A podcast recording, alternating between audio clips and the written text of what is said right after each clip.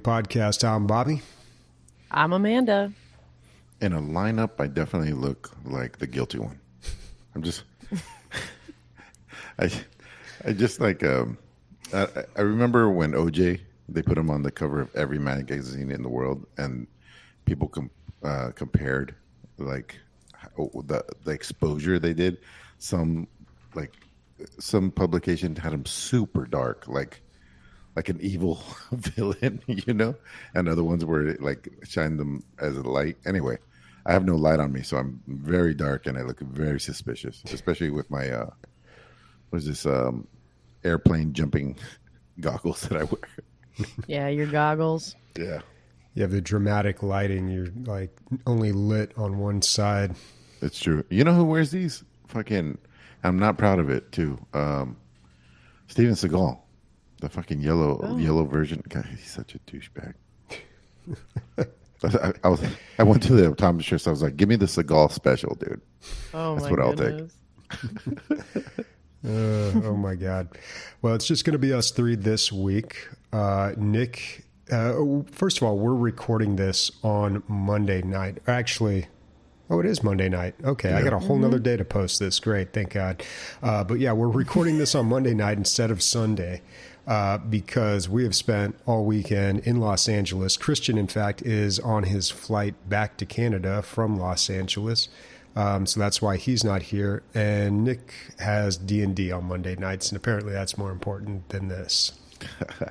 it's his yep. campaign finale, so I guess it's a big night or something. Uh, mm. mm-hmm. Yeah, and then I was uh, I was in Oregon all last weekend visiting my best friend and going hiking and falling and fucking up my leg. So it's it's been a good good time.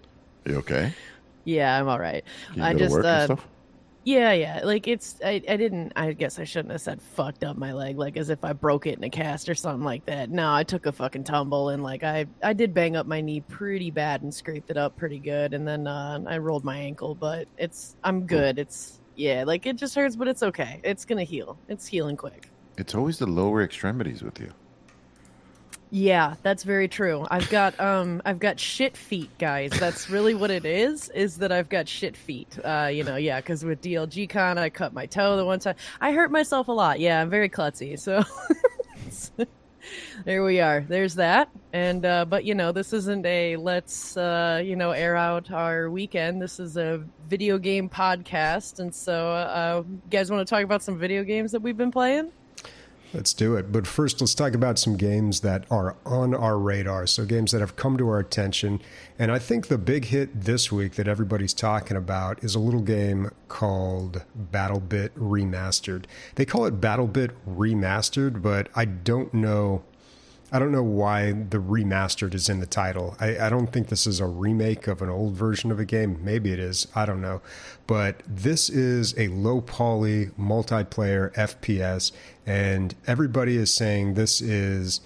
It's made by three developers, so I think it qualifies as an indie game. But sure. people are saying this is like the best Battlefield game you've ever played. It's like gone back to the roots, and it it, it accomplishes everything that these AAA studios have lost sight of over the years.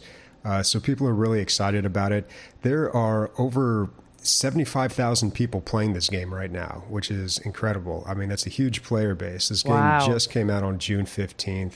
There's been a bunch of articles about it. You take one look at it and it looks very Minecraft, even worse graphics than Minecraft. So it's it's easy to be suspicious that this isn't a very good game, but the core gameplay apparently is just right on the money, and people are absolutely loving it. Up to 254 players on a server. Um, yeah, for 15 bucks. For 15 bucks, it's worth the risk, and and the risk is also mitigated by the reviews and yeah, you know all the clout it's getting. 90% positive, 25,000 reviews. I mean, 15 bucks. 15 bucks, no season pass, no pay to win, uh, not a lot of junk in this, just a flat fee and there you go, there's the game. So, yeah, it's nice to see see that once in a while. Um, That's pretty I, cool. I, I, may pick this up. I was a huge Battlefield fan. I loved Battlefield. Um, Call of Duty, not so much. Battlefield was always my jam, but uh, yeah, we talked too. about this recently too. Like after four, I just I didn't really like the direction they were going, and I couldn't quite put my finger on it either. But I just I kind of lost interest in the series, and I still from time to time will go back and play three or four, and a lot of people are still playing those ones. Um, even in BattleBit Remastered, they advertise on the Steam page. They say they have Levolution, which was the big selling point. I yeah. think in in four. Four was the Levolution one. Yeah, it's uh, a lot easier I to mean, do when the building is literally three giant pixels. Yeah, you can just break it apart. Well, I mean, destructible environments are always a part of Battlefield. I mean, going back to the older ones, like there, there was always like a roof you could blow off or something, but it got a, a lot more realistic as as the games went on. But I'm, yeah, I this, will fight you on one thing, Bobby. This is way better graphics than than uh, Minecraft. Minecraft really? has no. Mine has no cur- curves. There's no curve surfaces. Uh, yeah, I guess, but I, they've done so much with Minecraft in, in mods and also on uh, the what do they call it? The lighting with RTX. Oh, yeah, yeah, yeah. Like if you it, install mods and, and, texture packs, yeah, you can make yeah. it look good for sure. But uh, just vanilla, this, this looks better. Ooh, the, I, those I ground know. textures are rough. I don't know. Yeah, but, but, it it's yeah, this, this, is exciting. Yeah, and, I like you know I I think this makes it a little easier uh, as far as the visibility uh, or the legibility of of the game. When I played Battlefield, I used to always take this modification for the tank that would give you this almost like an infrared view. And it was so much easier to see players with that because uh, the characters are kind of hard to discern from the environment sometimes. And you're just looking for like that pixel that just doesn't look right you know so i, I don't know i kind of appreciate yeah, exactly. It's camouflage. It's part of the game, but I, I do appreciate that uh, this being so blocky and so simple is a little more legible than that. Yeah, um, it, and it's early access, so it's only going to get better unless they make some huge mistakes, which we have seen. There has Absolutely. been popular games that were doing well in early access. They do some crazy shit and lose their player base. Hopefully, hopefully these guys don't do that. Yeah, or sometimes it just hits it its peak, and then people lose interest, and they that's can't keep too. up with enough updates to keep people playing. Yeah, but, I feel yeah. like if uh, Diablo wasn't out, this this player count would probably be doubled right now. Yeah, that's true. Mm. Yeah. Although big what difference, fifteen bucks and hundred bucks. Oh, that was BattleBit remastered on Steam. BattleBit remastered. All Days, right. did you um, play uh, these demos, or these are demos that you want to play? Oh, so yeah, I'll, bring it. I'll bring it in. Uh, next fit, next fest uh, happened. If you're listening to this when we release the episode, then you just missed it. Uh, if you're watching it live, it's still going on tonight. And so, yeah, next fest uh, is always a wonderful thing that they do on Steam, where they celebrate like upcoming games, where you have all these demos. Uh, we did have a like thread going uh, about all the different games that people are playing with Next Fest and how they felt about it. Um, and so, yeah, it had gone from June 19th to June 26th. And I played some games. Um, the ones that I put on my on the radar, I played because I liked them a lot. There were a few that I played that were kind of like, eh, whatever. But um, the two that like kind of stood out to me uh, that I'm going to talk about is the first one is Laika Aged Through Blood. I'm hoping I'm saying that right. Um, this one like really stood out to me because of a few things. Um, one, I love the art style. I think it's very cool. It's very gory. It's very detailed. Um, it's very colorful. It's such a cool story as well so far and an interesting mechanic. So you are a like mother coyote and you're like this warrior who is riding on a dirt bike and you use the dirt bike to like deflect bullets and you also shoot people off of it. So the entire game is like a side scroller of you riding around and kind of doing different jumps. It's it's more complicated than I thought it was going to be and it I definitely wish I had a controller. I feel like a controller this is the kind of game or Steam Deck. Like this would be a Steam Deck game that would be first day bought for me if I had a Steam Deck This is really good and the storyline is so far pretty solid and nice. It's like um Yeah, they call it a Western-inspired Motorvania set in a post-apocalyptic wasteland. So and cool. It's really fucking cool, and it was really fun to play. Like I said, it just started getting too complicated on the keyboard and mouse, and I was like, "Oh man," I kept like fucking up, and it's just. Do you like, not have one, Days? I have a controller, but it's kind of a hassle to set up. Um, yeah, to be have? honest, which I what it really is is that this laptop is getting old and hardware is starting to die on it. Like I don't I don't have Wi-Fi. I have to Ethernet in. so yeah. you know, it's just it's uh, about that time. It's you know it's past three years old, and for a gaming laptop that you run VR on consistently, like oh yeah, it's yeah, it, yeah I'm running this bitch into the ground. That's for sure. But, but now um, that um now that you're uh, you're gonna settle down a little more, right?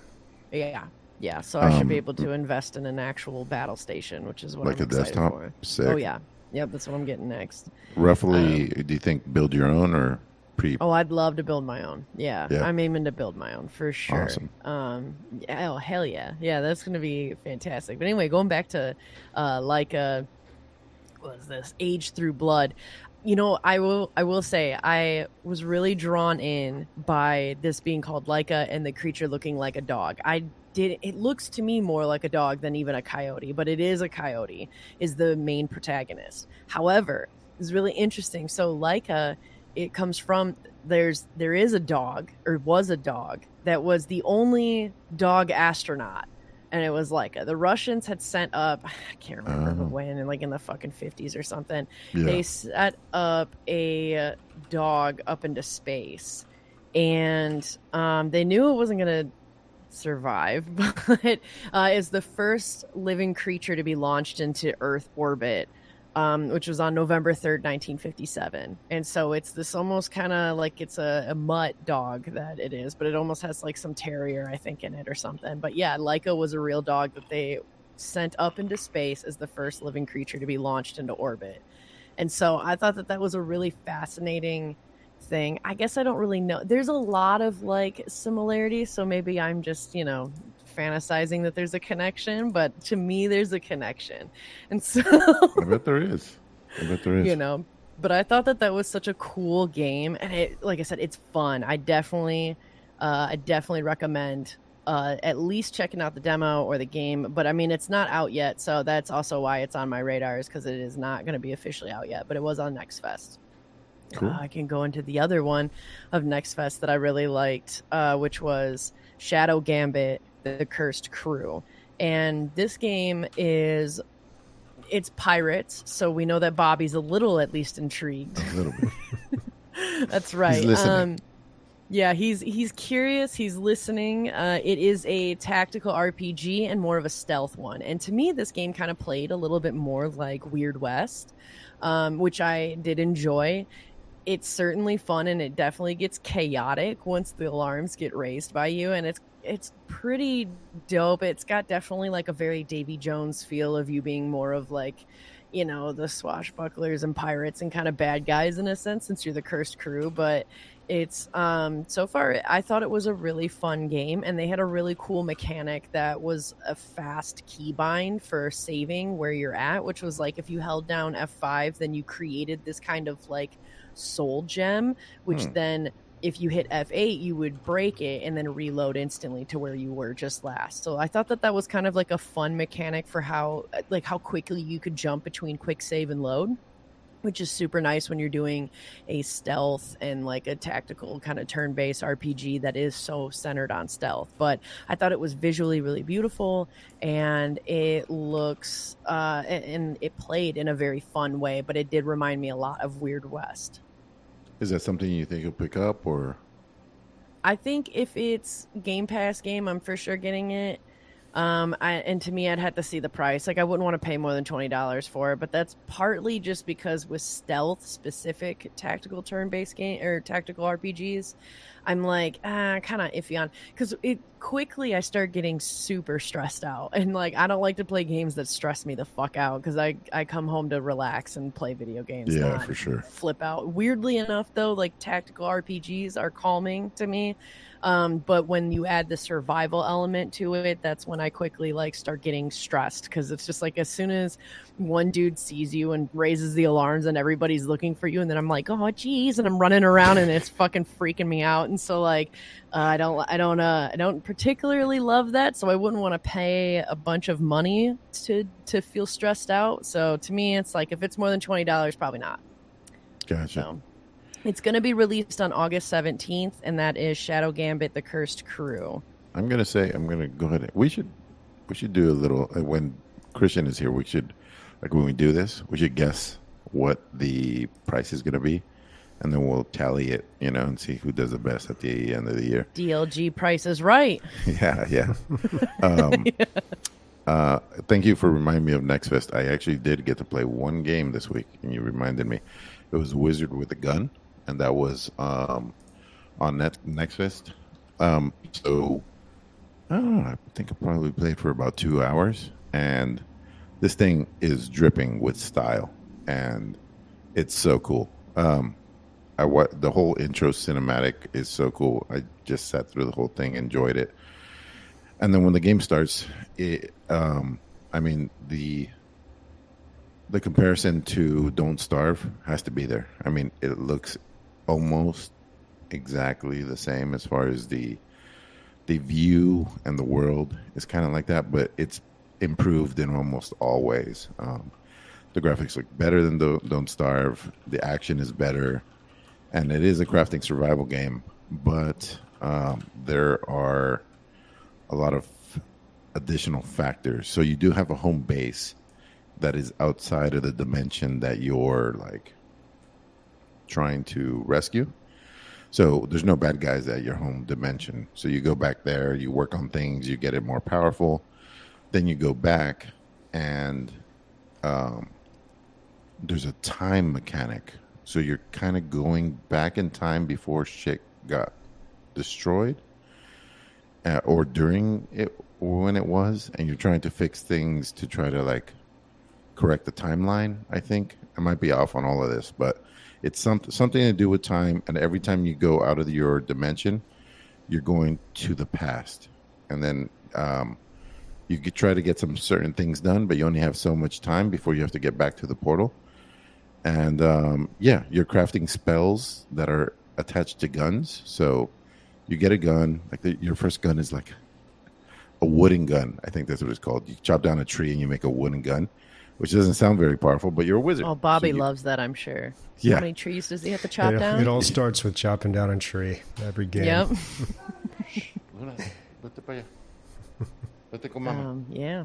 But I wonder why uh, why wizards having guns? Like Bibliocasm uh, well, he, says why do wizards even need guns? You enchant the bullets, so you can enchant them with like frost, fire, you know, lightning, different things, uh, time, some sort of time thing, plasma, cool. poison, and so yeah, that's why your wooden bullets do anything at all because they're they're enchanted, I guess. But that's as far as I got. Anyway, music's great, sounds are great, looks so cool. Um, I am a fan for sure, way more than I was of Don't Starve. Don't Starve was more like stay alive because everything wants to kill you. And this one you can fight back, and the fighting back is fun. So thanks for reminding me. That's Wizard with a gun. We also talked about Laika, Aged Through Blood, and Shadow Gambit, The Cursed Crew. Um, besides that, um, this is one we talked about before Mythforce.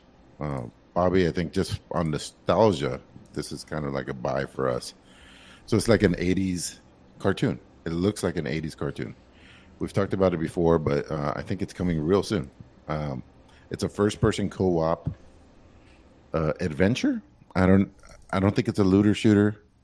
Um, it doesn't say much. Um, I saw a little bit of what. It's all melee based.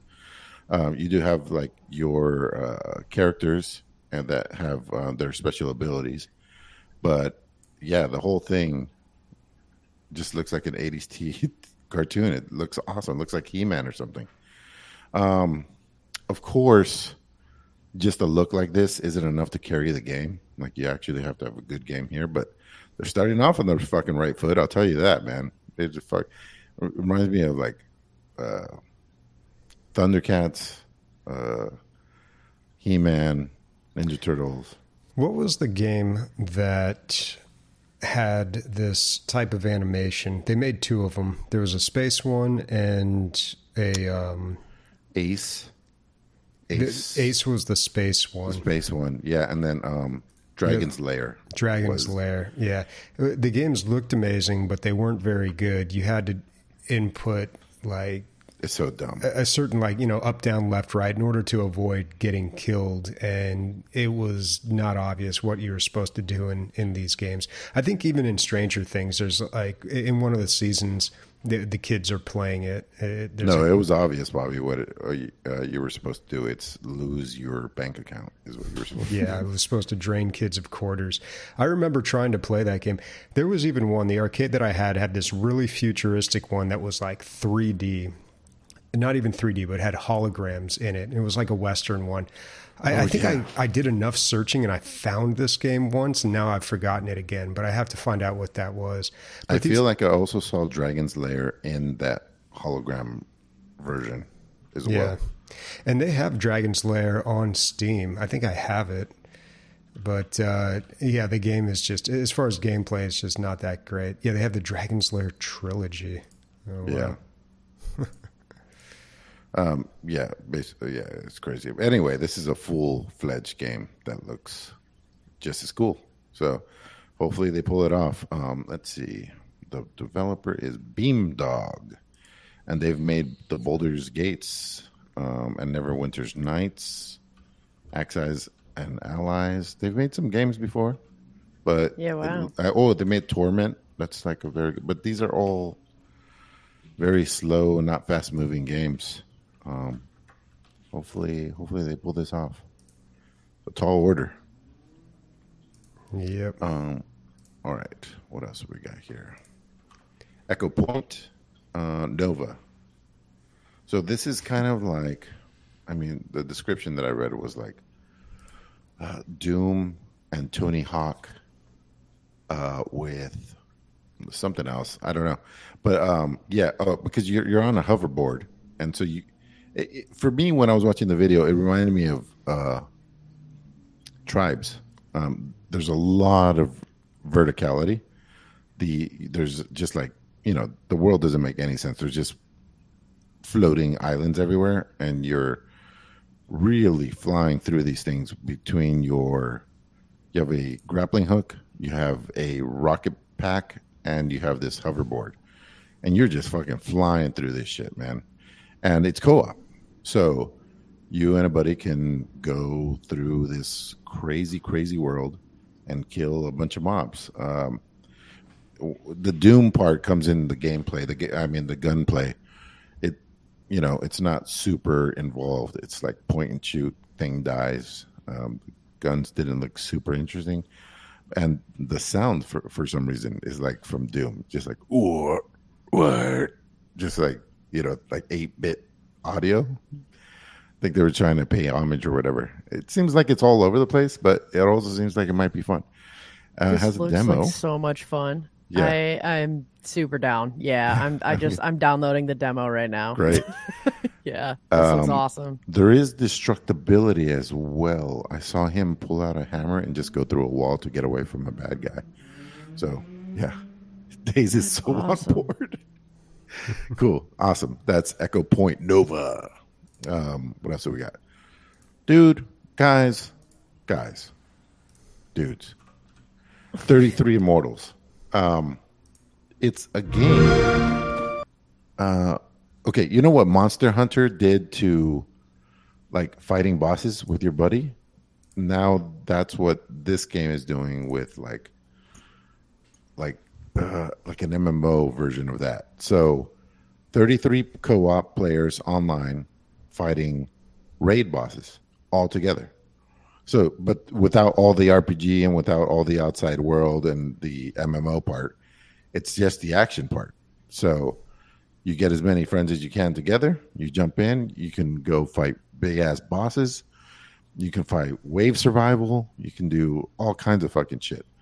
Um, now, the, the downside of that is the characters don't look like they have a ton of variety. Like you have your archer, you have your swordsman, you have like a big axe or whatever. I don't know how you build your character or anything like that, or maybe you just select which one you like the most.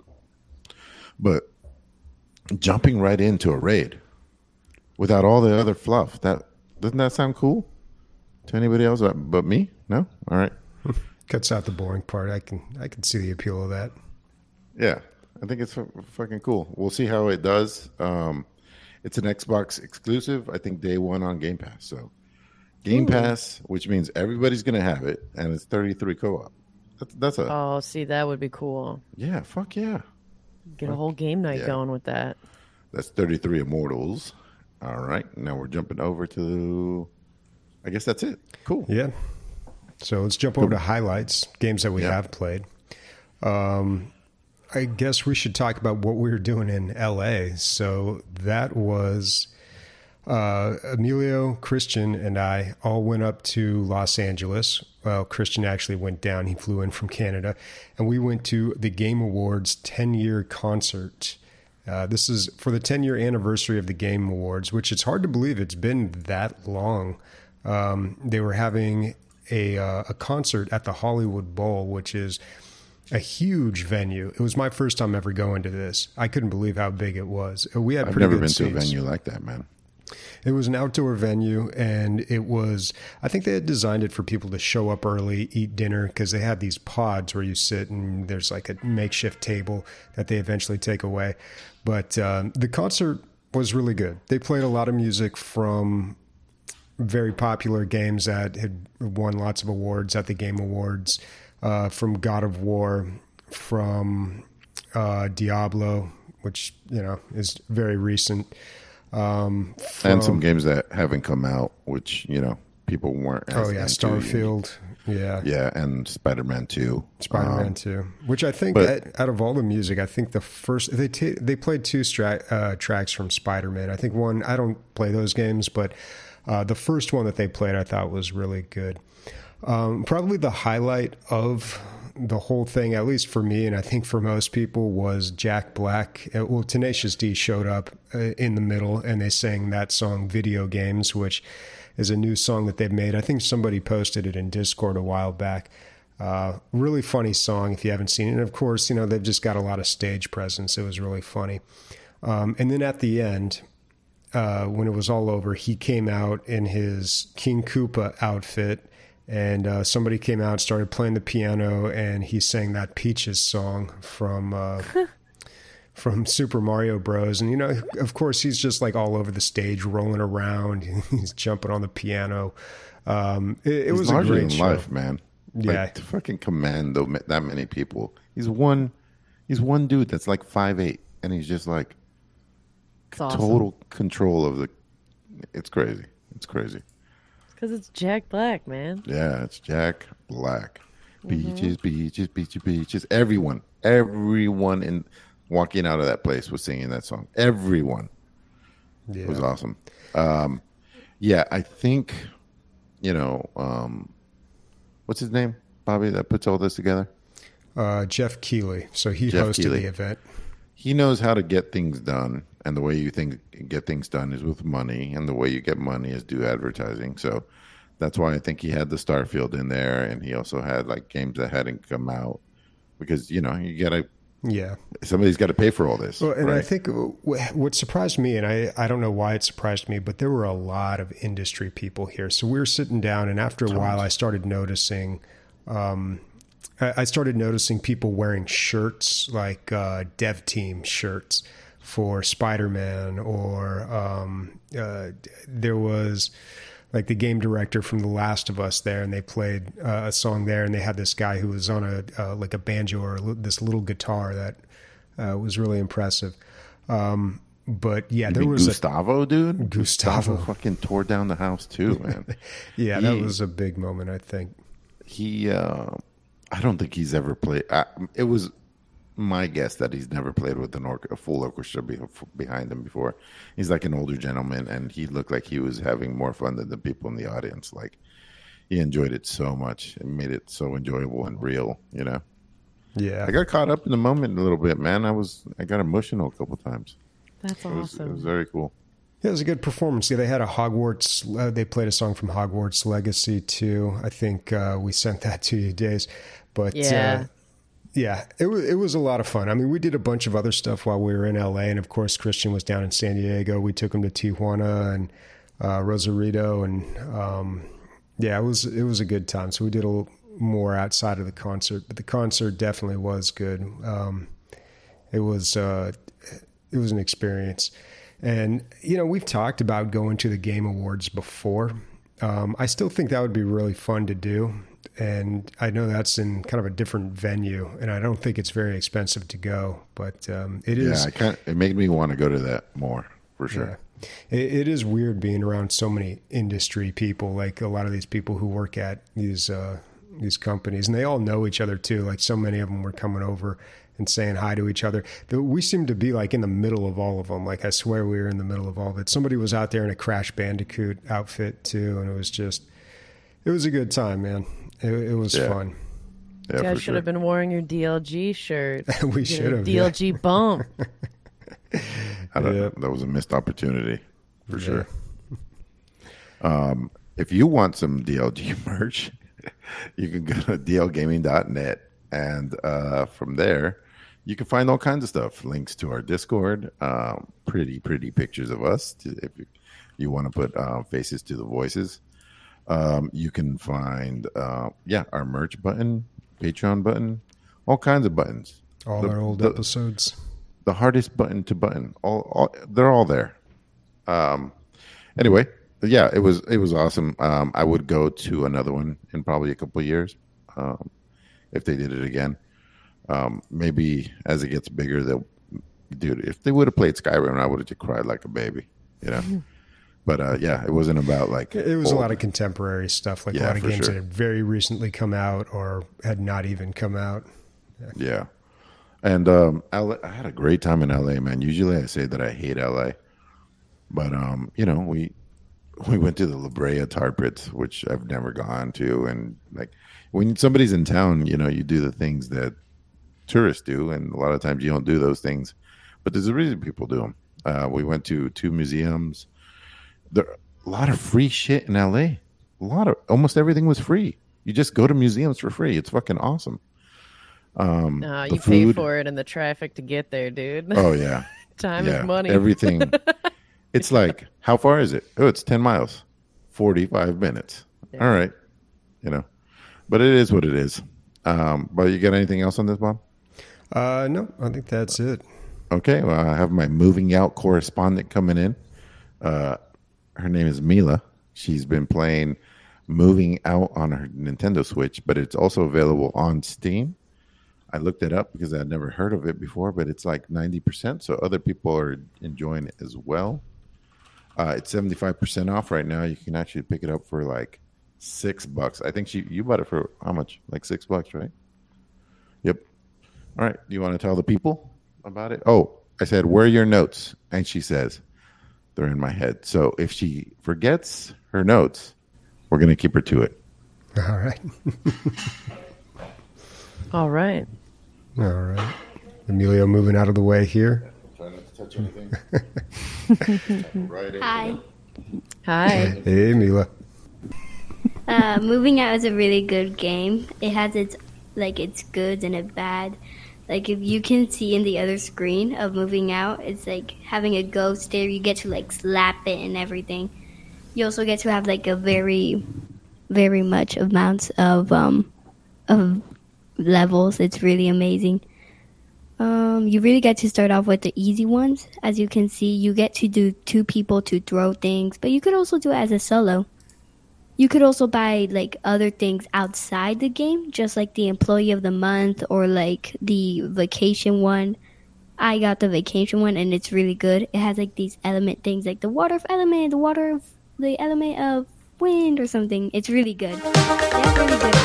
But one thing that I do not support is about like how they make the characters so weird to move like if you're holding a chair and then like you're trying to move it back into the truck it's like weird because you're like falling all around. You can't really control it as much as you can, but it's still a really good game of it. Nice. And you played this on the Nintendo Switch? Yes, I did. So, does your dad let you play on his computer anymore? Or is that off limits?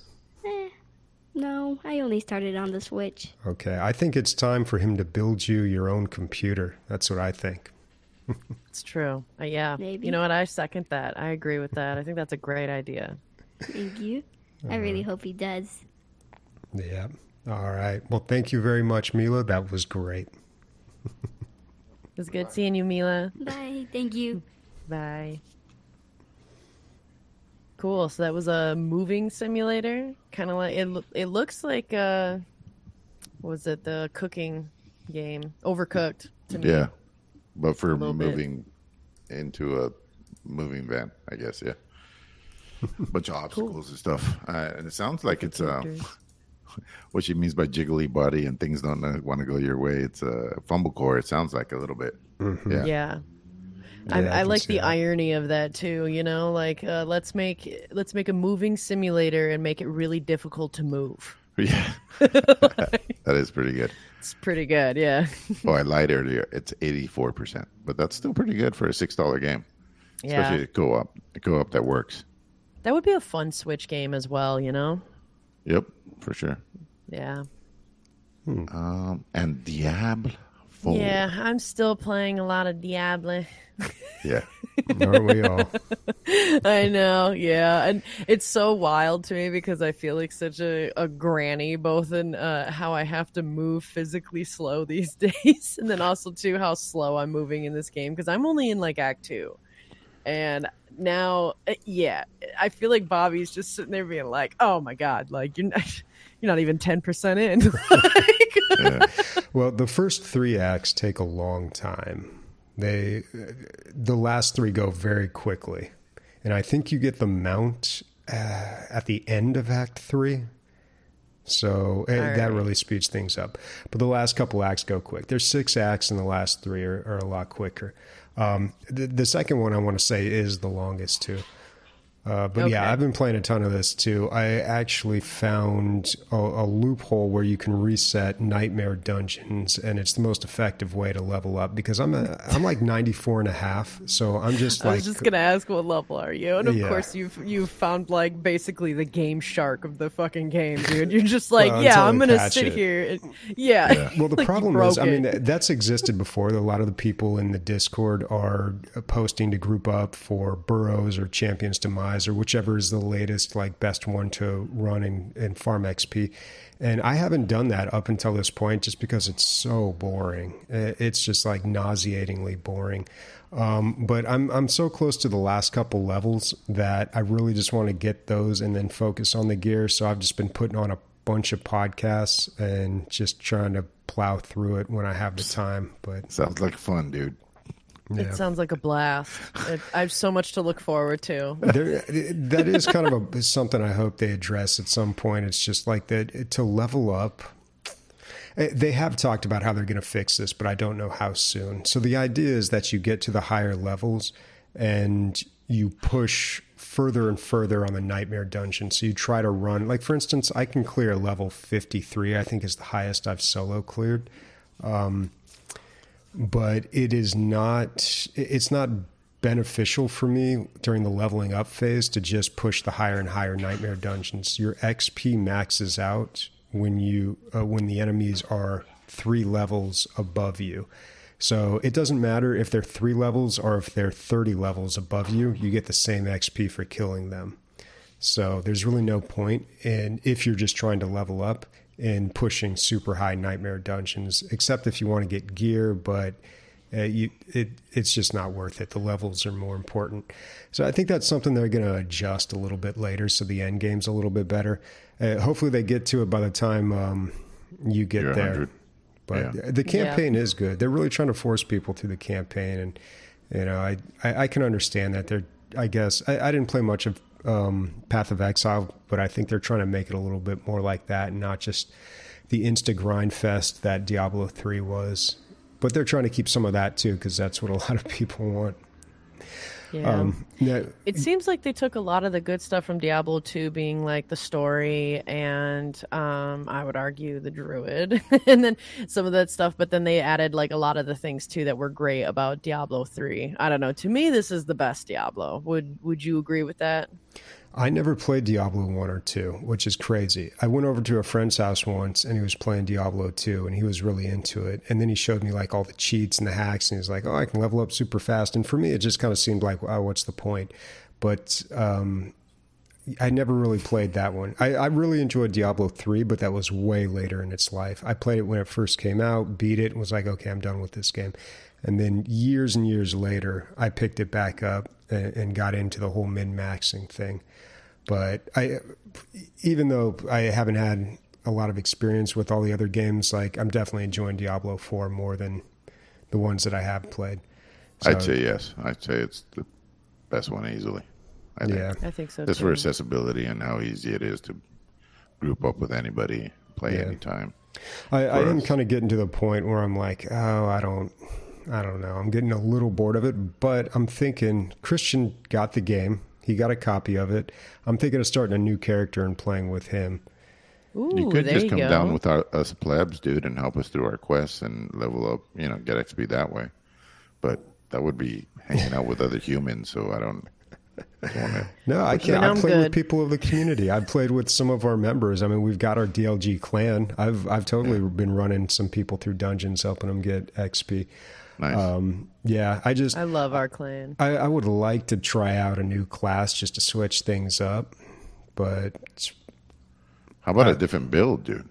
How about just like getting? I, I am collecting gear to try out the hammer build because the hammer build you can do a ton of damage. I don't think the survivability is as great, and I think you do burst damage, and there's a lot of cooldown time, but. Um, I, I think I don't know. I think late game that's going to be the way to go because the whirlwind just doesn't put out a bunch of damage. Super tanky, just not a lot of damage. Uh, Days, how you liking your druid?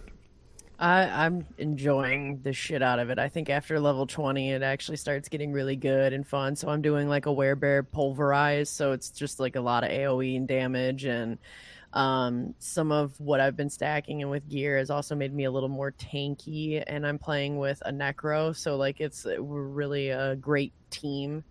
Um, and so yeah, I've been just uh just having a fucking blast. But I'm kind of playing it a lot differently. I'm trying to focus a lot more on the story and kind of using it as like uh I don't know, me and the the guy I'm seeing are playing it, so we're going through the story together and going at our slow pace and working together trying to find like a good synergy. One thing that kind of sucks is like he'll he so he's playing a necro and he'll um try and make all the enemies vulnerable which would be good for me to know because then i can come in and pulverize after he sends out like a miasma and a blight and it doesn't like it doesn't show on my screen that the enemies are vulnerable. So he uh-huh. has to let me know when he does that so that way then i can come in and pulverize. Hmm. so i don't know there's like some little things and stuff. Plus too i do feel like what's frustrating is like movement. So there's a lot of times where it's like i'll be clicking to fight some enemy and i'm just looking in the other direction. And it's like dude so I don't know if you guys have had that, but I'll have like cursor issues sometimes. Well, I had to make in a lot of these games. I have to make the mouse cursor as big as I possibly can. Also, if you hold Shift, it'll hold your character in place so they won't move, and you won't accidentally click move. Um, yeah. And yeah, vulnerability is so it's easy with the barbarian because I, I have an ability, I think, through my Paragon board where, like, it, the minute I touch them with any attack, they're vulnerable for three seconds. So it's pretty obvious when I do it. But vulnerability um, is the best thing that you can get in this game. It's the most effective or most important stat.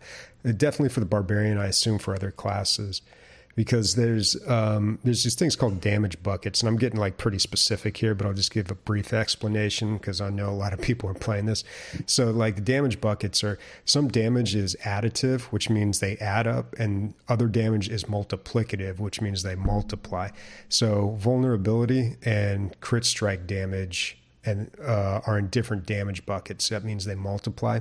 And then all those other stats like 10% increased damage or 15% increased damage to your core skill or like uh, 20% increased damage to close enemies. All that stuff is additive. They just add to each other. So, really, for me, what I've been trying to focus on my gear is it's got to have crit strike damage, vulnerability damage, and then ideally strength and then a, a, damage modifier like 10% damage or 10% core damage. So all those and again your base stats those are in a different damage bucket. So if you have one of each of those they all multiply by each other. Now you can switch it up with gear like say you've got uh, one piece of gear that has uh, like something other than the other one uh, like i don't know it, just in general for each piece of gear it's best to have like those four things like your your whatever they call like your best stat for a barbarian, it's strength, um, and then vulnerability, crit strike damage, and then uh, whatever damage modifier, and then your your stat. If you have all all of that on one item, that's like the best. And you can always re-roll one of those stats, um, but uh, you know you got to look for that when you're just when you're getting gear. So overpower is just garbage, Bobby, or um, for a barbarian, it is. There's, uh, well, I don't druid, know. Maybe if, maybe for a hammer build, it might be different. But for whirlwind, there's I have zero value for overpower. So I, I don't know how that works for other classes. It might be different. Gotcha. I like it, it as the with the you. druid because I, I do a lot of overpower with my druid right now. I do a lot of overpower and fortify. So like it allows me to decrease the amount of damage that I'm going to take through all the fortification spells and buffs and stuff that I have, uh, which is nice because that's the part that kind of makes me a little more tanky. And then the overpower is really nice for um, kind of has an effect of like I guess like just kind of stacking up the damage. But like I said, when I'm playing with that guy and he's doing he's making all the enemies vulnerable like that's overpowers nice to go on top of that. That's with us working together but it is a good um like pulverize angle for the druid is to have a lot more stats and overpower.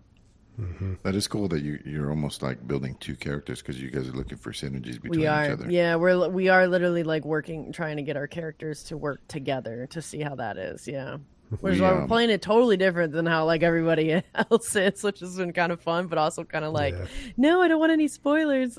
we're both starting to get to the point where we're getting a lot of shit because everybody's getting to like Bobby level, you know?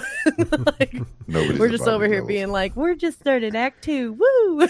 there is PvP in this game too, which I haven't really messed with much, but I, I think that's cool that they're trying to incorporate that. That might be something that people start getting into late game, but I don't know. Depends. Yeah, that'd be fun. All right. All right. I think that's a show. Yep. Top well, of the show, anyway. We got listener questions. We've got one sub, so quick shout out to Biblioclasm. Bibliocasm. 14 months. Thank you, dude. We appreciate it. Thank you. Always nice to get those subs. And we've got we got a pretty good amount of questions here. Um, I'll take a look at them. There might be some we want to uh, postpone until we have Nick and Christian back, um, but I think we can answer mo- most of these.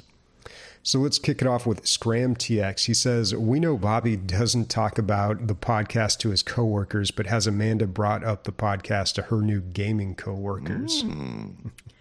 I have. Yeah. Well, no, some of some of them I have. Like uh, my manager knows and my supervisor knows because uh, I'll just I brought it up kind of just casually in there because I, I don't know like i feel like I feel like that'd be weird to like go into work and be like guys i'm kind of a big deal i'm on a podcast yeah, yeah, yeah. yeah you want it to naturally come up for sure yeah and it and i mean it has because like people have talked about like what i did like what i do on sunday or something like that you know what mm-hmm. i mean mm-hmm. or uh I think oh I was talking about you Bobby your character in Diablo 4 because there's a my supervisor was also talking about Diablo 4 and doing a barbarian Mm. And so that's when I was able to kind of bring it up, you know, and he just kind of looked like, like, whoa, but nobody really, I feel like they don't care that much. yeah.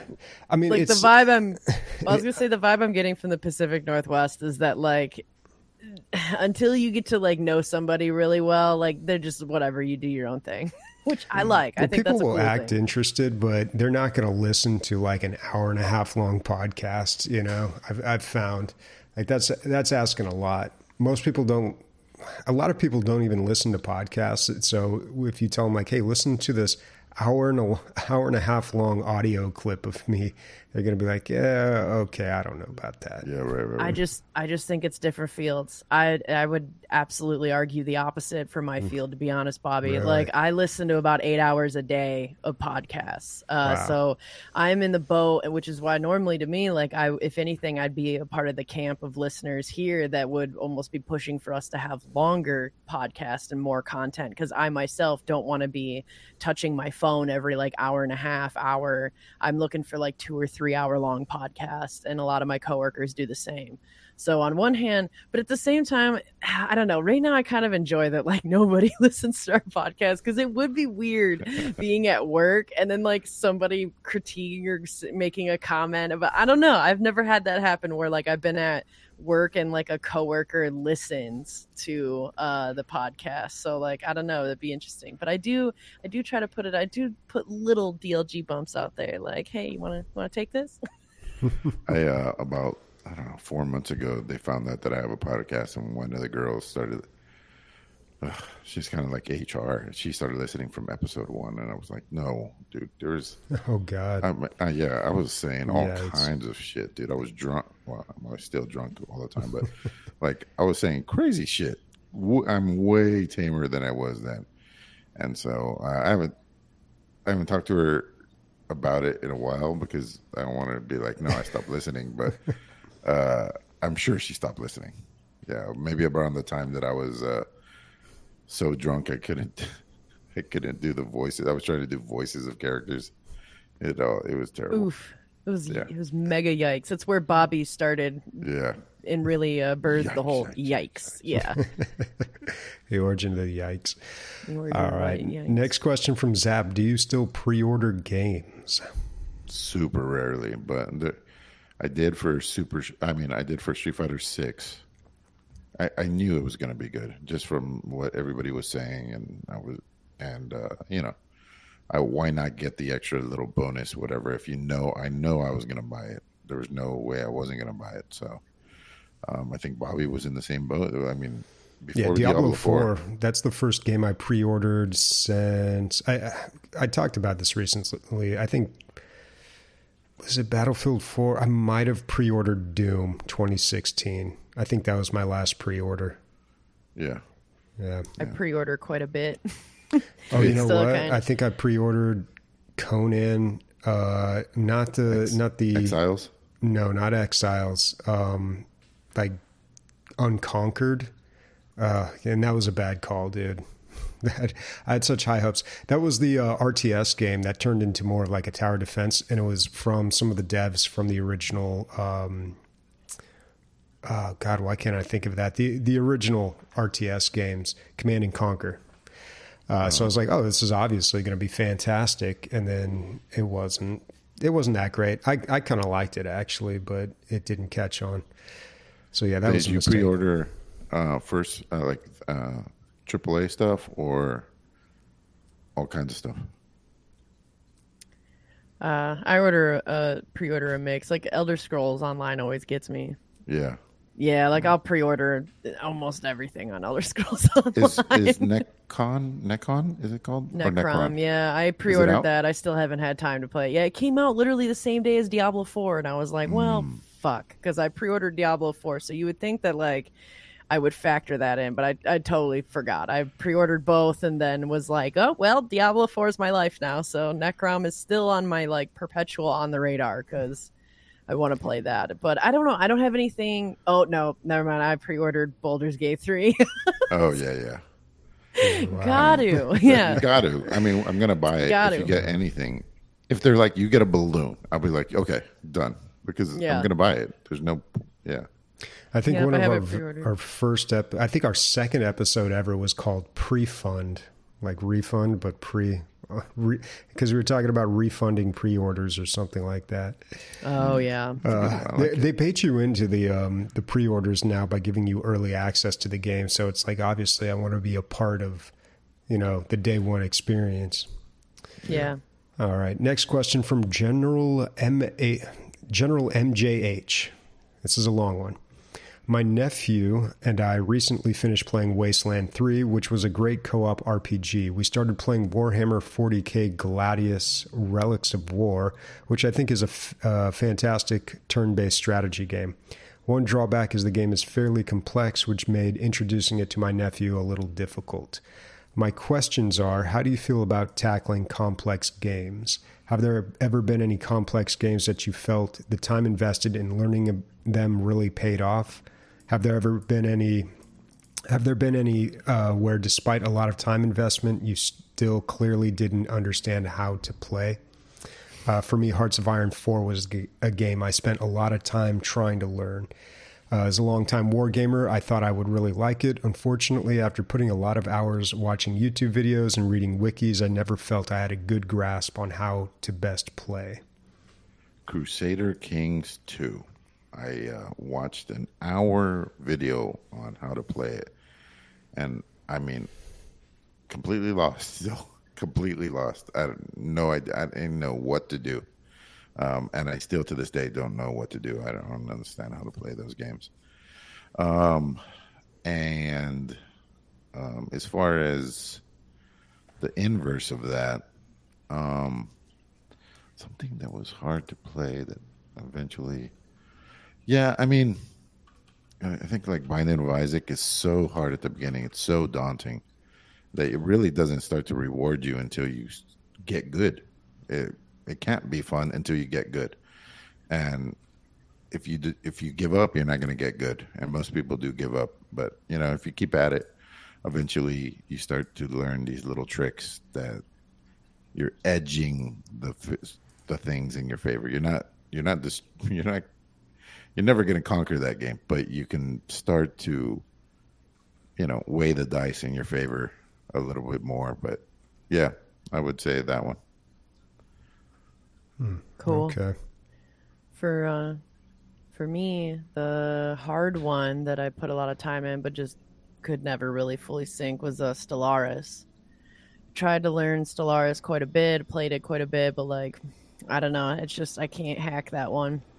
Um, but yeah, the flip side of that, I feel like a lot of different um, RPGs kind of fall into that category. I would also say Wasteland 3 was like, oh, I, I really appreciate that. The way that I tackle like a complex game like that, just with anything that's incredibly complex, is it's just a little bit of time consistency, you know, or consistently, sorry, but it's consistency that's the key, I think, because when you chisel away at it, um, I, I think that that's when it's kind of really rewarding and when you can really grasp that. I felt that way about Divinity Original Sin 2. That was another one that uh, kind of was complex, but I played that every day. Or I would also argue that Escape from Tarkov is complex, and I uh, additionally as well would spend like an hour or two at least every single day playing that, playing that with good people and getting good and like yeah that's that's another way of approaching it so to me when you've got something and that goes for even outside of video games like when something is incredibly large to tackle and complex and difficult chiseling away a little bit each day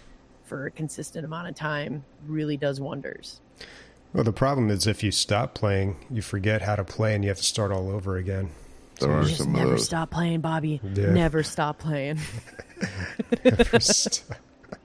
you got some answer for this one bobby um, I don't really play a lot of overly complicated games. I do remember one game I tried to play, and this is what usually happens. It, it I can tell it's going to be overly complicated, and I just stop playing. I'm, i lose interest. One in particular was by Larian Studios, in fact, and it was called Divinity Dragon Commander. Uh, it's not very well known, obviously. Uh, it's not nearly as popular as Original Sin, but it was kind of a real time strategy game, but you also got to fly around on a dragon and like participate in the battle. But then there was this political side game to it as well. You had to make a lot of decisions, and it affected a, a, lot of things.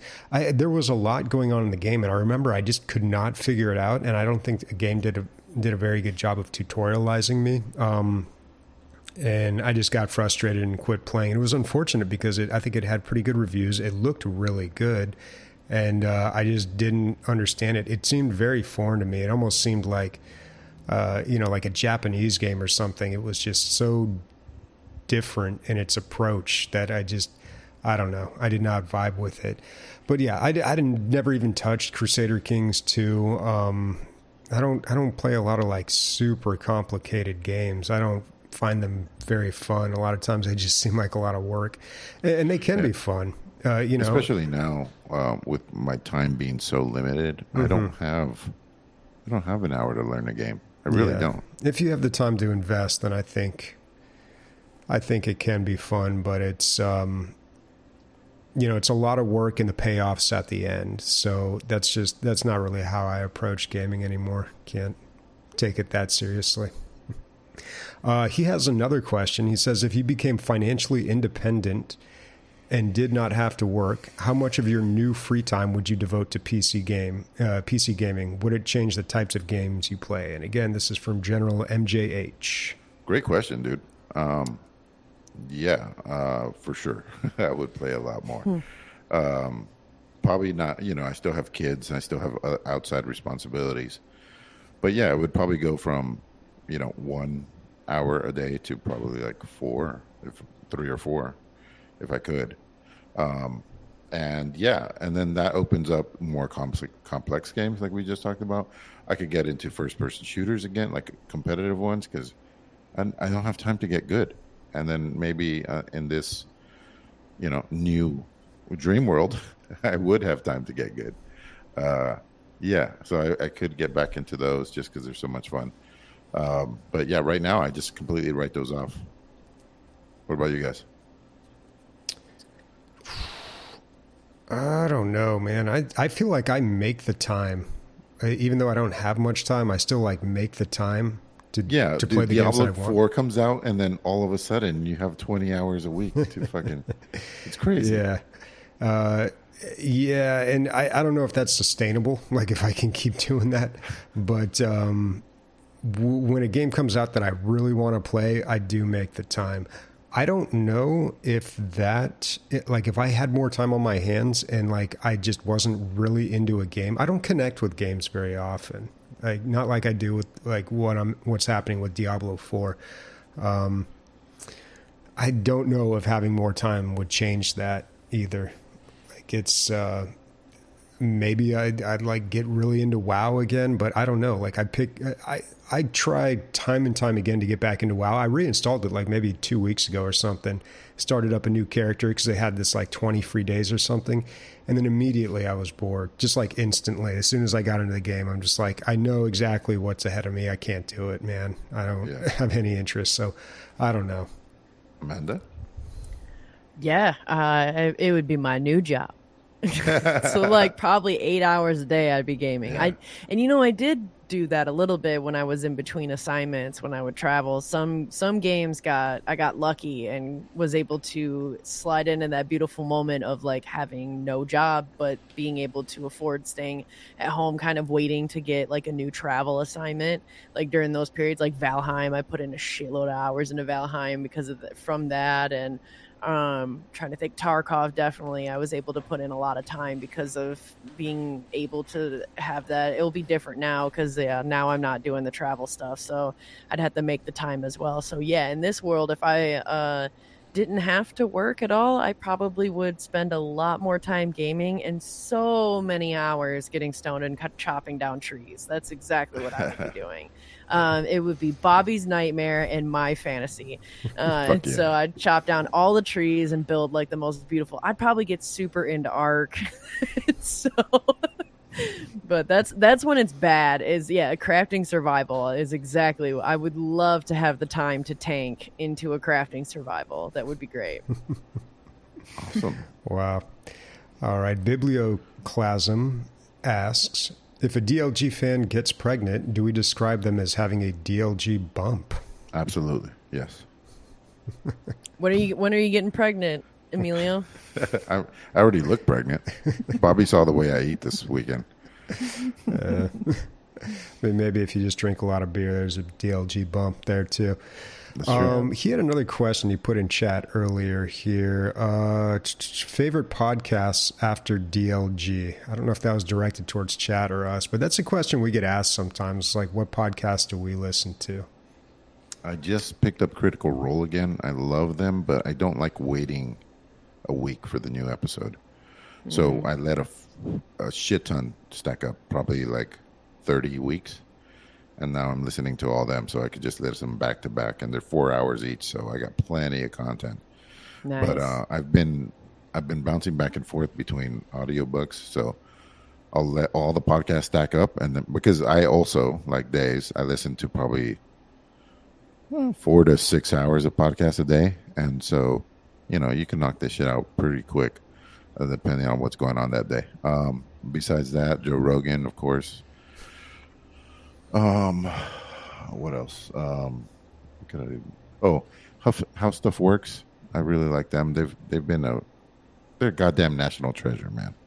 They really are. Just whatever you are interested in or don't even know you're interested in, um, they will make it interesting. They're just two guys that are now complete masters at talking to each other and dumbing things down for us dummies. Yeah, those are good ones. Um, for me, I really like listening to. I love Small Town Murder. Uh, I came from a small town, so to me, it's very hilarious to listen to two stand-up comedians just like ream the small town police. Because what they do is they talk about like it's a true crime podcast, and so, but it's done by two stand-up comedians, so it's honestly hilarious. They don't make fun of the murder or like the victim or the victim's family. They will make fun of the murderer, like the asshole that decided to kill somebody, and they will make fun of like bumbling idiots in the police force that like you know shit on evidence. And so it's really entertaining and it's usually like two and a half hours. They very funny. Um, they do whole like small town breakdowns, which are kind of interesting. They'll talk about like the festivals going on and like how much the housing costs out there to give you kind of like a whole scope of like kind of what you're dealing with in the country. They set um, the stage. Yeah, they set the stage and they do a really good job. I think it's a really solid podcast and awesome. What is that one again, Dave? That is Small Town Murder okay. with James Pietragallo and Jimmie Whisman. I think but, Sam might um, like that. Yeah, it's it's good. They're funny. They're very funny. And then usually on Fridays they do like a Murder Express is what they call it, which is just like a short train. It's like an hour long of just ones that didn't make a full episode, but they still want to cover a little bit.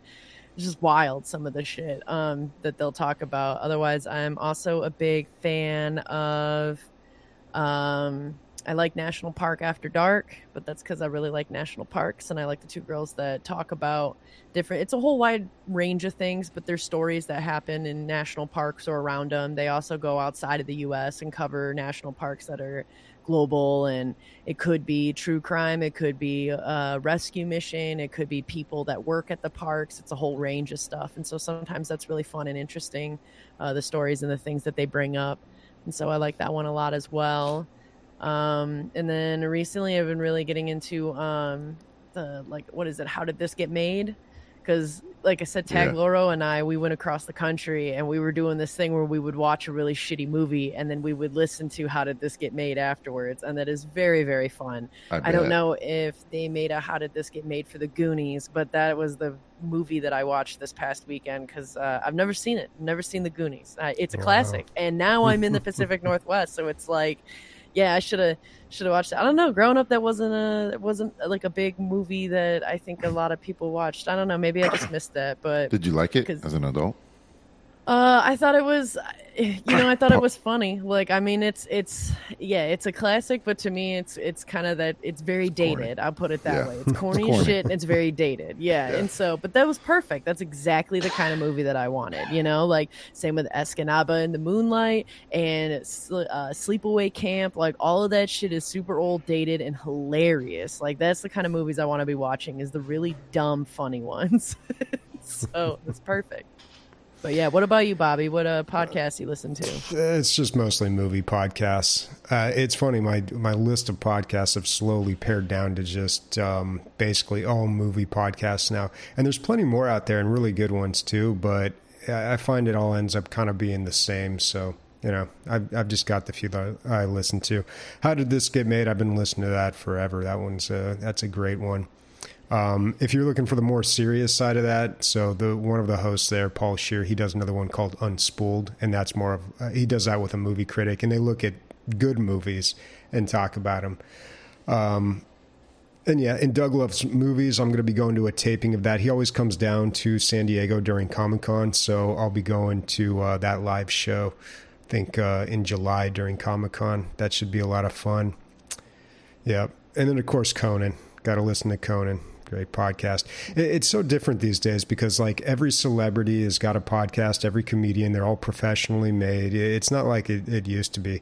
Um, not great for us. Like. Uh, we're still, you know, uh, all the all the nobodies like us who are just doing like our own niche podcast. It's um, got to get Jack Black to feature us, you know. Yeah, that'll be a, quite the real DLG bump. all right, next question from Pyronical. He says, "Show us the fourth photo on your phone." Ah, uh, sure. That's probably have something to do with this last weekend. Yeah, probably. Uh, I don't take hardly any photos on my phone, so mine are all Mine is- super boring. Mine's tacos. Uh, food, of course. Yep, mine's the food. Okay, mine is something I've already showed on the podcast. It is a picture of when we went to DreamHack, and it is the Magic the Gathering areas. Not that exciting. Yeah. okay, nice. Uh, mine is a video and it is from the concert. Uh, maybe you guys can hear it. Oh my god, bit. you guys like filmed that entire concert. Sam did. She, well, she did. She was uh, thinking of specific people. So during the um, uh, Harry Potter, she filmed it specifically for Days. For the God of War, that was specifically for Nicholas. Uh, yeah. Uh, let's see if we can get a little bit out of you. Whoa. Yeah, it was dope. That sounds like the Harry Potter one. Yeah. Yeah, that was a Harry Potter one. Um, it was awesome. Yeah. All right. Good question. I like that, Baronicle. JX32 asks, How do you think Mario won the popularity contest against Sonic? On one hand, you have a cool blue hedgehog who can run at supersonic speeds, and on the other hand, you have an Italian plumber who walks around his work clothes and occasionally likes to dress dress up like a like furry animals on the weekend. I enjoyed both franchises growing up, but I'm curious on your thoughts. Yeah, that sounds like the marketing for Sega back in the 90s. They were really leaning into that whole like Generation X, like cool, slick, super fast, edgy, like we're the cool ones. Uh, you know, we got the fast hedgehog. That was totally their whole their whole marketing angle back then. And I think honestly, Mario came first. People were just used to him. You know, he's iconic. Wow. Uh, no, I think. But Sonic was very popular you might be too. Right. You might be right, Bobby, but I think it was a better game. I think Mario was probably a better game. Really? Yeah, you can go really fast in Sonic the Hedgehog, but really you were just you know a lot of it it was on rails. You weren't really controlling your character. It looked cool when you hit those bumpers. Dude, we didn't even know what that meant back then. On rails. Yeah, we didn't care. But you're I, completely. I do not agree. I think Sonic was better. Yeah, think I, so? I, think so too. And yeah. honestly, like cooler. I don't, I don't know if I quite. I, I, think in the long run, like, yeah, maybe Mario's more popular, but back then, I remember my friends got a Sega and I had a Super Nintendo, and I was just like, oh, they got the cool system. They got Sonic, and like, uh, all the commercials were, was it when they were doing like the Sega? Like at the end, they would say yeah. Sega real loud. yeah. And, and then like Super Nintendo tried to counter with like the play it loud or something like that, or maybe that was like, yeah, no, I think that was Super Nintendo, but everybody was trying to be edgier than the other back then. But I, I did feel like like the general consensus was like Sonic was like this new cool thing that came out. Yeah. Yeah, the Sega Genesis was the first whatever console and gaming thing that I got. Um, and I remember I really wanted like Super Nintendo, and I had a friend that had Super Nintendo, and I'd go over to her house all the time, and her and I would play uh, Mario and Duck Shooter. like it was such a blast. But then I loved my Sega Genesis. I played the shit out of Sonic, like, and I played with all my friends. And yeah, Sonic was really big. And then finally, when you were able to be Nine Tails and Knuckles, oh my god, get out of here! There was so many different uh awesome ways to play and especially with your friends. And oh yeah i loved sonic the hedgehog. But you know what though? I feel like why mario's more ex- like more acceptable is because he's more relatable. I think there's a lot more plumbers out there that want to dress in into furry outfits than there are people trying to be a hedgehog you know? Yeah, could be. so, he's just more relatable. That's what it is. I will say yeah he's definitely i mean sonic's way cooler. Um Bobby, I had a, a, third contender. I did not have what? Well, eventually got a Super Nintendo, but I didn't have the Sega Genesis. I didn't have the Super Nintendo. What did I have, Bobby? Do you know? What, like a Neo Geo or something? Mm, there was one more. Do you know what it's called? I'll give you the their version. He was Jaguar. No, uh, uh, it was Bonk. Bonk was the uh, their main character. It was like a it was a caveman with a huge head. It hit people with his head. That was their like Mario. Anyway, it was a TurboGrafx 16. I've never okay. heard of it. Yeah, the uh, it was the first thing. It was the first 16-bit system. So it came out. I think when the 8-bit ones were out, or like it was the first one to market. We, me and my friends that had them, we loved it. I mean, we, our shit looked fucking dope. Like our, we were at 16 bits when everybody was at 8 bit. Like it was fucking awesome, and the games were good. Like I really loved my uh, TurboGrafx 16, hmm. and the uh, the games were little credit cards. Um, and so you just fucking. I mean, how fucking high tech is that compared to your cartridge bullshit? uh, all right. Warconius has a question here. Metal Gear Solid Collection Volume 1, which includes 1, 2, and 3, is coming out on Steam in the Nobody fall. Nobody cares. Warconius. Nobody cares. Uh, any interest in playing any of these classics? Apparently not. No. Rumors are that Volume 2 will be Metal Gear Solid 4, 5, and Peace Walker.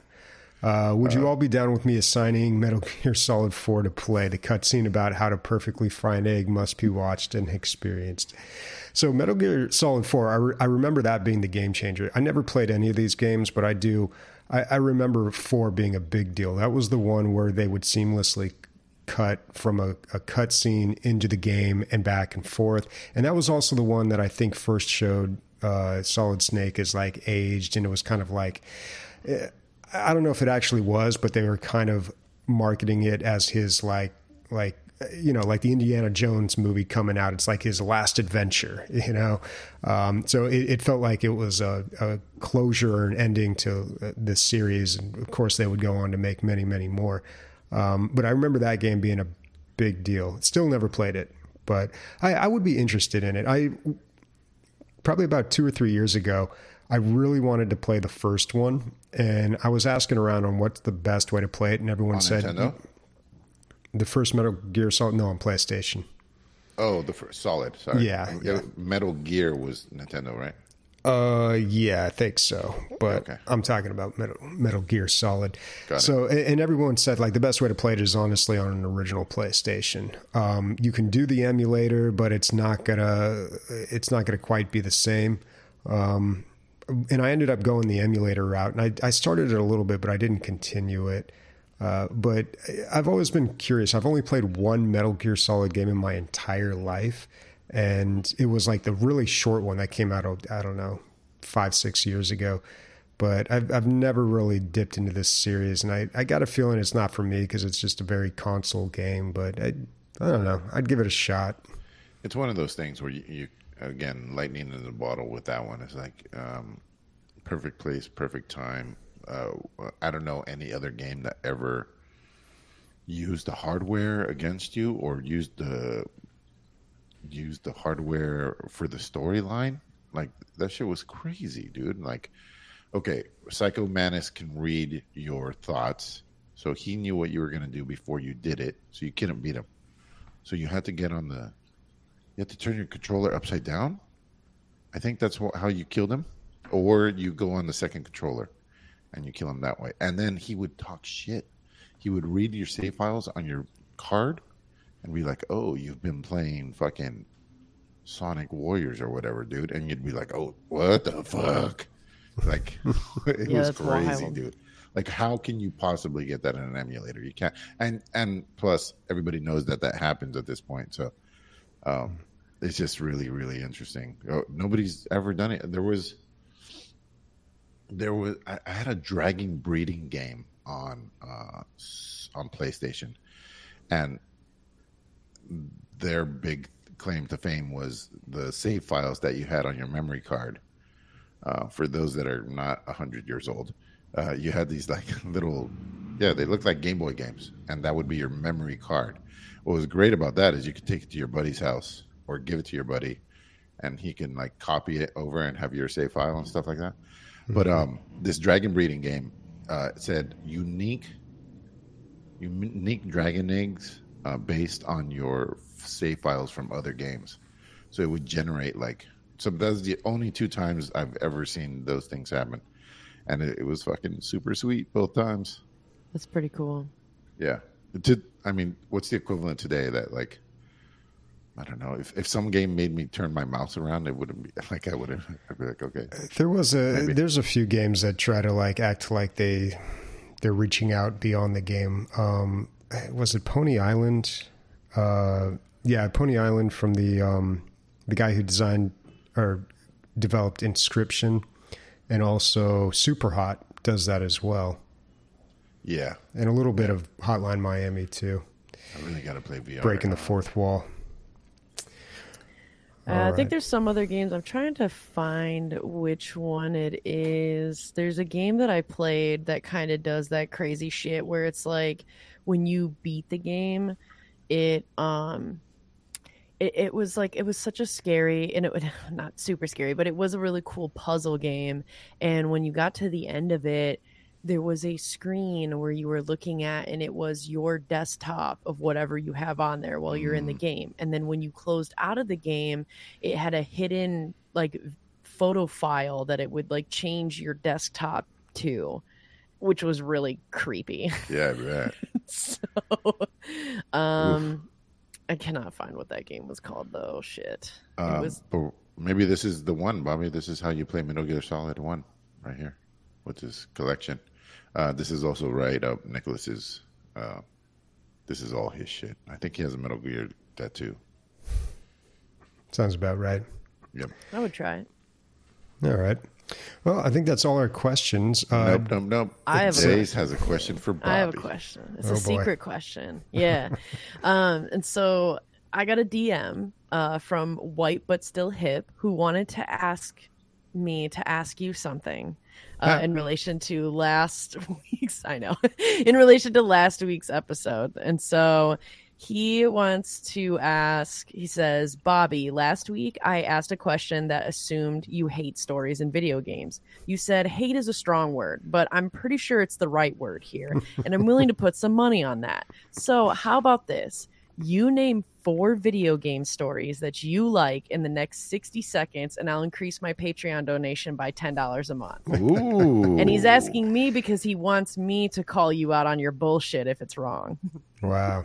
Okay. So I have to name four video game stories. Yes. That, that I liked. Yeah, oh, you can't boy. be shit like Tetris. Yeah, you're down to 50 seconds. Okay. Well, I can think of some, but I don't know if you guys are going to like these answers. Go for it. Um, okay, definitely Jedi Knight or Dark Forces Two Jedi Knight. Um, unfortunately, I really like the story from the first Command and Conquer with all the cheesy cutscenes. Um, uh, the first Walking Dead, uh, the Telltale games. That was but, really good. And okay, and, and yeah. these are kind of cheating, but Oh fuck! What's the name of the other Telltale game where it's all? You're the, about uh, to run out of time, dude. Okay, uh, bah, bah, bah, I can't remember the name of that game. It's the other Telltale game with all the the characters from You're like Alice in Wonder, Wonderland. I can't remember the name. I I can't think of another game. Um,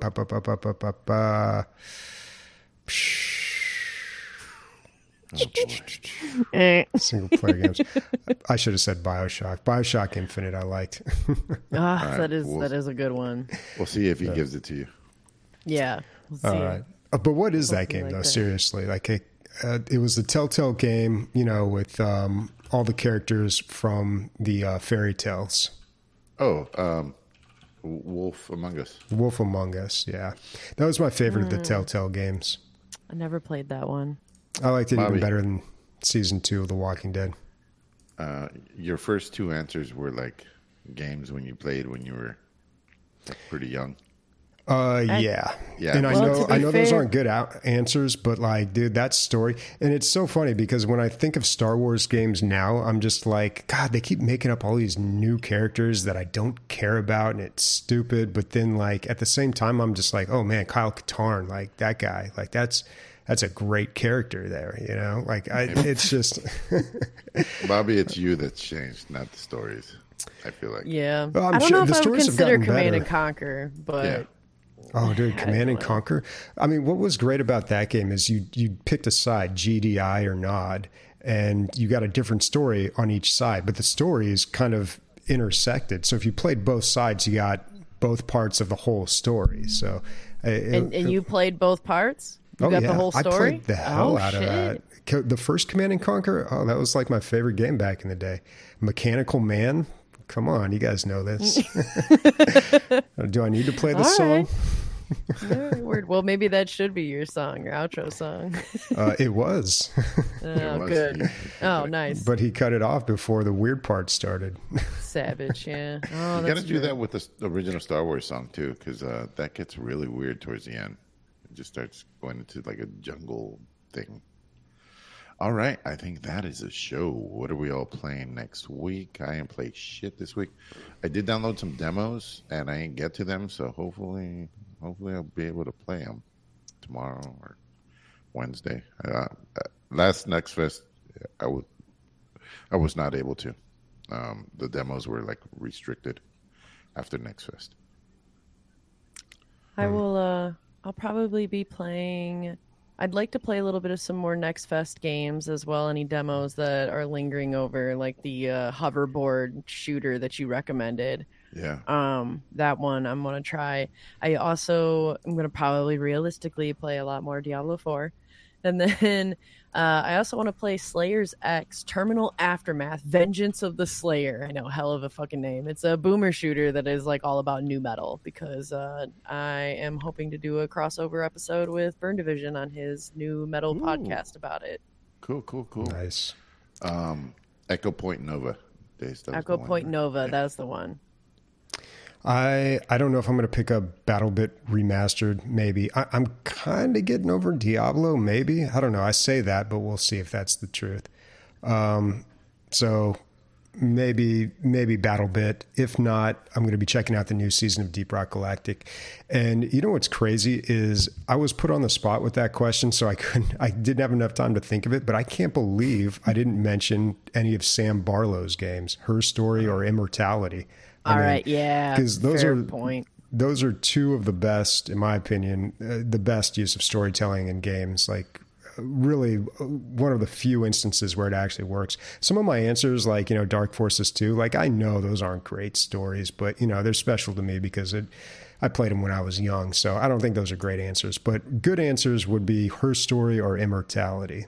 Check Immortality is amazing. Yeah, I highly recommend Immortality. That that story game like kind of blew my mind the way that it worked and oh man, I loved it. I'm sitting there scrubbing every goddamn like reel. Yeah. was like I'm going to figure out every inch of this story and it was so good. It was awesome.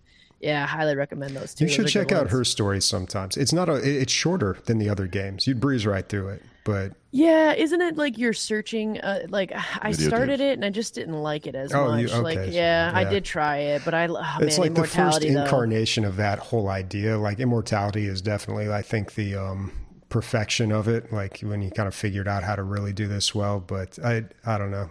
It, it came out like almost ten years ago now. I wonder if I went mm-hmm. back and played it, if I'd have the same reaction as I did the first time. But when I first played it, I was just like, this is so clever.